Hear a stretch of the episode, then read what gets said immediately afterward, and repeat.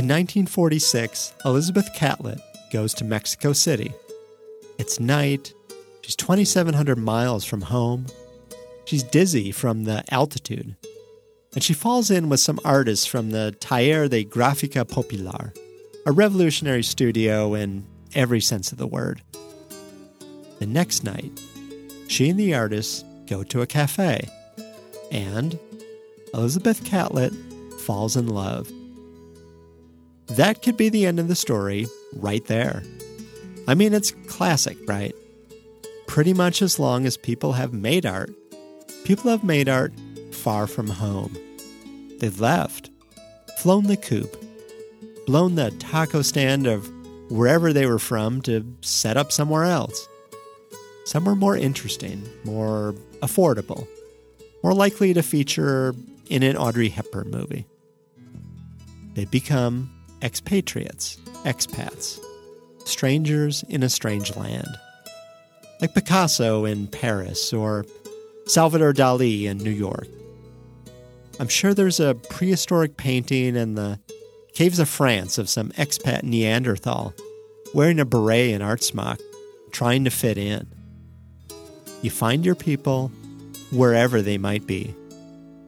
And then you go home. But that's not what happens to Elizabeth Catlett. She stays in Mexico, year after year, decade after decade.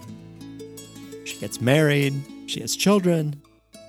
She becomes one of the most celebrated artists in the United States despite not having lived there in years. In the end, Elizabeth Catlett lives for 66 years in Mexico until, one thing after another, she can't come back to the United States, even when she wants to.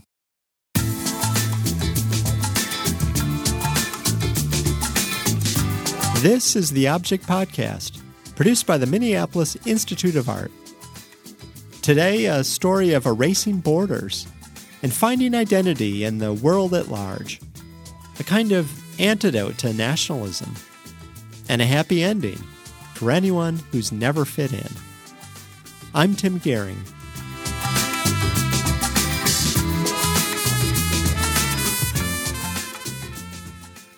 In the winter of 1915, the movie The Birth of a Nation comes out, glorifying the Ku Klux Klan. It's the first movie ever screened in the White House, and President Woodrow Wilson thinks it's great. Thousands of African Americans are being killed across the country in lynchings and riots, actual armed battles over the color of their skin. And the junk science of eugenics is being used to justify white supremacy, right? The notion that light bodied people are superior to black bodied. And the president thinks a movie portraying the KKK as the saviors of America is fine. In fact, the guy who wrote the book that The Birth of a Nation is based on, a book called The Clansman, is a friend of Woodrow Wilson. But three months later, in April 1915, Elizabeth Catlett is born in Washington, D.C., not far from the White House. Her grandparents had been enslaved. Her father died before she was born. World War I is now underway. And this is the world she's born into a world where nationalism and white supremacy are going great guns, like literally. And she would be going nowhere. Or so it would appear. Elizabeth's father had been a math professor, and she is steeped in social justice. Her elementary school was named after Lucretia Mott, the Quaker abolitionist, and her high school was named for Paul Laurence Dunbar, the African American writer slash dean of the Harlem Renaissance. So she ends up for college at Howard University. But still, this is Jim Crow. Elizabeth ends up at Howard only because her first choice, the Carnegie Institute of Technology in Pittsburgh, rejects her scholarship. Once the college finds out, she's black. Elizabeth graduates with an art degree and starts teaching high school in North Carolina. But after two years, she leaves. She's had enough of the low salary that black teachers are offered. And she leaves for Iowa, of all places, to see Grant Wood, of all people. You know, the guy who painted the famous American Gothic picture of the stoic farmer with his daughter or wife and pitchfork. Grant Wood is teaching at the University of Iowa, and Elizabeth decides to get her Master's of Fine Arts there. And it changes her life. Because Wood teaches her to work with what she knows. So Elizabeth starts painting black people, especially black women. Eventually, she moves to Harlem, the largest black community in the country. And then, suddenly, she stops painting. Okay, so for most of history, identity has basically meant one thing, right? Place. Where you're from is who you are. You're German, you're Spanish, you're, I don't know, Babylonian. And you carry this identity with you, even if you leave the country, right? You're an American in Paris, as Gershwin put it. Not a straight and white middle aged man who's pretty good at tap dance. This is a pretty effective way of raising armies. It's us against them. It's why so many Americans signed up to fight in World War I, maybe the most nationalistic war that's ever been fought.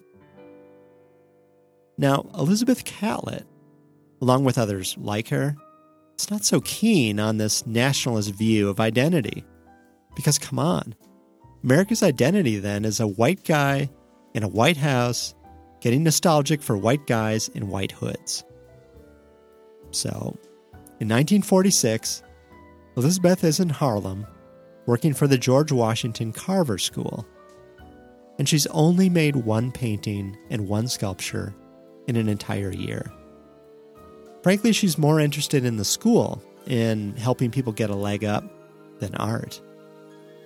And then someone from a foundation suggests she pack her bags, get out of town, get a change of scenery, and gives her the money to do it. That's when she decides to go to Mexico. Now, this isn't Mexico City, the megalopolis of today.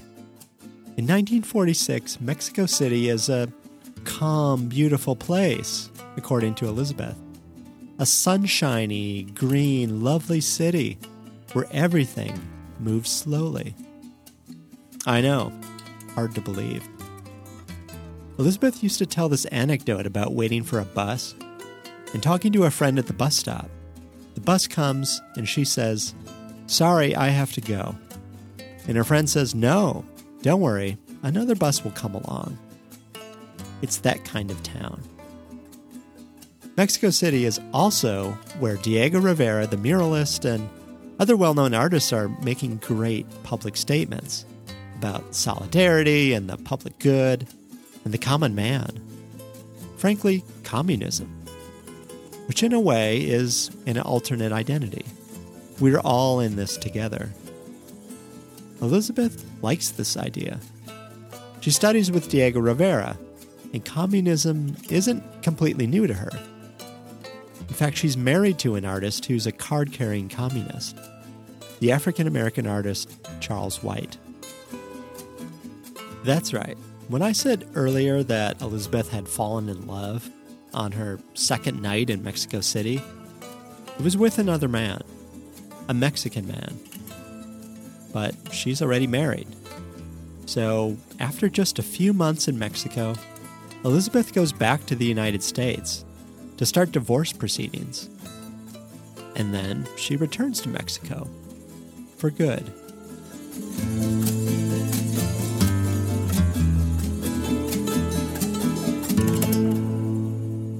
Elizabeth starts making art again. She's working in the Taller de Gráfica Popular, the, the print co op, where artists are pushing messages of solidarity with the poor and oppressed through graphic arts like posters and prints.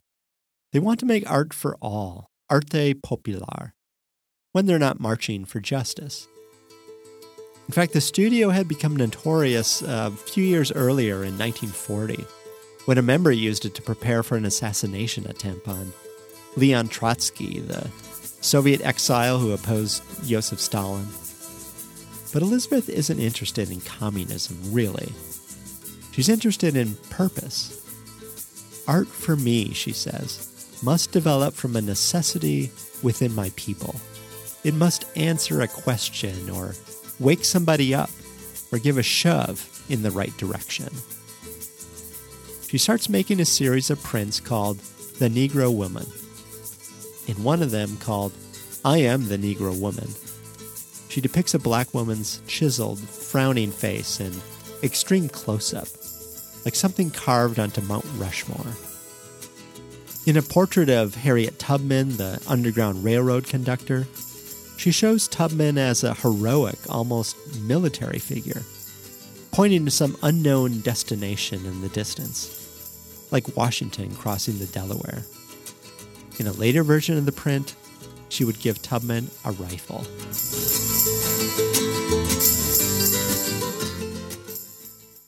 So, what does Elizabeth find in Mexico? Kinship, uh, solidarity with other brown bodied people, a husband.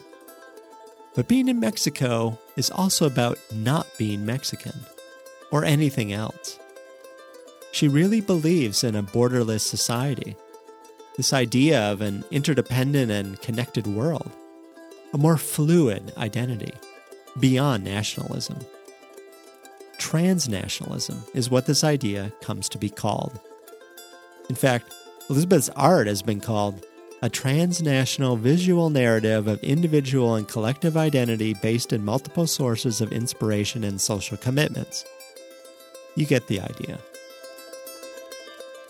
She's pulling influences from pre Columbian Mexican sculpture and Diego Rivera's murals and creating an almost universal image of dignity from her very specific identity of African American woman. Look at one of her most powerful prints, an image of a female sharecropper from the early 1950s. It's in the collection of almost every large American art museum, including the Minneapolis Institute of Art. The sharecropper is kind of an archetype of oppressed people, right? Stuck in a rigged system. But here, with a commanding pose and an almost a halo of a straw hat, her sharecropper has become a saint, laboring in any patch of hot sun anywhere in the world. In 1958, Elizabeth becomes the first female teacher of fine art at the National University in Mexico City. And she later becomes head of the sculpture department, molding or cutting these incredibly smooth figures out of clay and wood and stone, like they were found in a riverbed or melted from the Earth's core. That same year, Elizabeth is arrested, along with other expats, during a railroad workers' strike in Mexico City the U.S. government declares her an undesirable alien, and her U.S. citizenship is revoked. In fact, for nearly 10 years, she can't even get a travel visa to the U.S., even when she finds out her mother has died.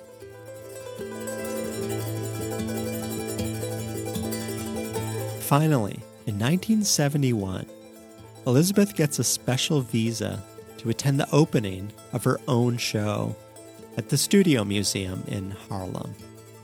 She's been forbidden from traveling to the US, but somehow she's become really popular. Her sculptures and her posters of Malcolm X and Angela Davis have made her a hero of the Black Power movement. But she's a Mexican citizen now. Her husband, a respected artist in his own right, never learned English, so she's learned Spanish. And when she retires from the university in 1975, she moves to Cuernavaca, a lush, artistic city in the mountains, where the Aztec emperors built their summer homes. For the last 30 years of her life, now that she's allowed back in the U.S., Elizabeth goes back and forth between Mexico and New York. She becomes the transnationalist she always wanted to be. Flying across borders like they don't even matter. In a plane, in the clouds, where for hours at a time you could literally be above it all. You could be anyone, anywhere.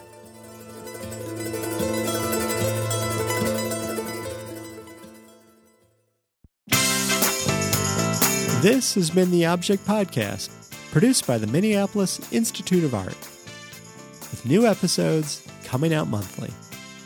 Find us on the web at artsmia.org. Leave us a review at Apple Podcasts or Stitcher, wherever you listen to podcasts. And thank you.